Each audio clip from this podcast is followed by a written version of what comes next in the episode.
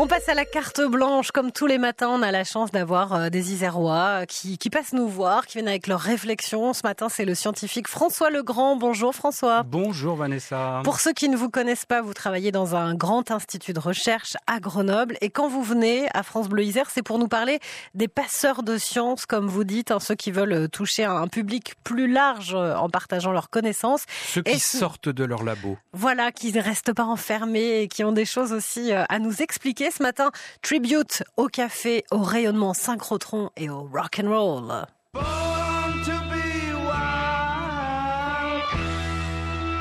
Oui, oui, oui, car c'est un rocker que je vais vous présenter ce matin. Le jour, il traque euh, les contrats industriels pour le compte des équipes de recherche qui sondent la matière à l'aide de puissants faisceaux de rayons X du grand synchrotron qui se trouve euh, à l'entrée de, de Grenoble. Ennio est aussi rocker, je vous le disais. Le soir, avec son groupe JPZ, il s'éclate tant à la guitare basse qu'à la guitare sèche dans quelques troquets grenoblois. Alors, il est où le rapport avec la science, à part ça Eh bien, sitôt son, son job ou son concert euh, terminé, il file en Chartreuse retrouver sa femme, Marie-Pierre, qui pilote dans leur garage une étrange machine. Mhm, parce que Marie-Pierre et Ennio, ils ont lancé leur petit business, c'est ça? Ma petite entreprise, ma locomotive. Vous chantez bien en plus. Tut, tut. Répondez Vanessa, il y a le téléphone. Allô Allô? Oui, ici euh, euh, Cléo Pipo, hein, la, la directrice des programmes. Alors, il y en a marre que vous passiez de la musique dans la carte blanche hein, quand même. oh, mais Cléo, vous, vous ne comprenez pas, c'est pour illustrer cette carte blanche. Alors Ah, je mais reprends. oui. Alors je reprends, je reprends mes notes. hein. Donc euh, Ennio et Marie-Pierre, leur machine est au garage. C'est un torréfacteur de café et attention, torréfacteur traditionnel. Moins de 10 kg par fournée, torréfié au brindille de noisetier, s'il vous plaît.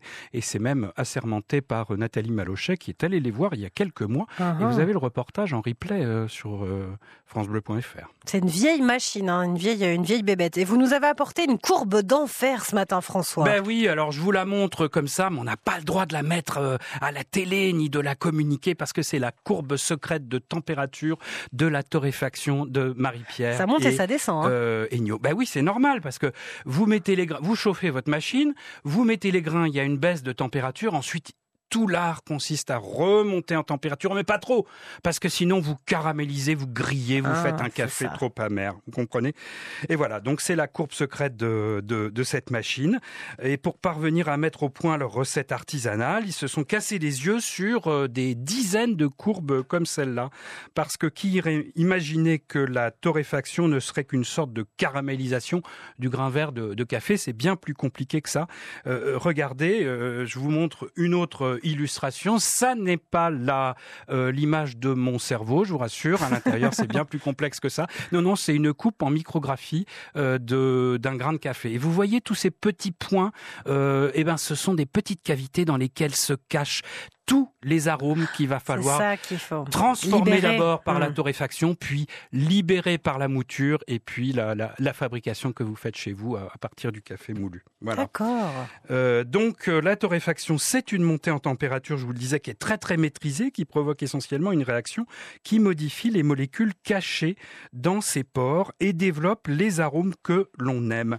Elle s'appelle cette réaction la réaction de Maillard. Et c'est celle aussi qui euh, est responsable des bénéfices qu'on recherche quand on cuit euh, un aliment. Elle engendre des composés qui contribuent à la couleur, à la saveur, à l'odeur, et c'est aussi vrai pour le café que pour le steak. D'accord. On a vu une petite vidéo pendant que vous parliez pour euh, les téléspectateurs euh, de France 3 Alpes. C'est quoi cette, cette vidéo? Alors on pouvait voir à l'intérieur d'une machine à café italienne, on pouvait voir le, le fluide circuler.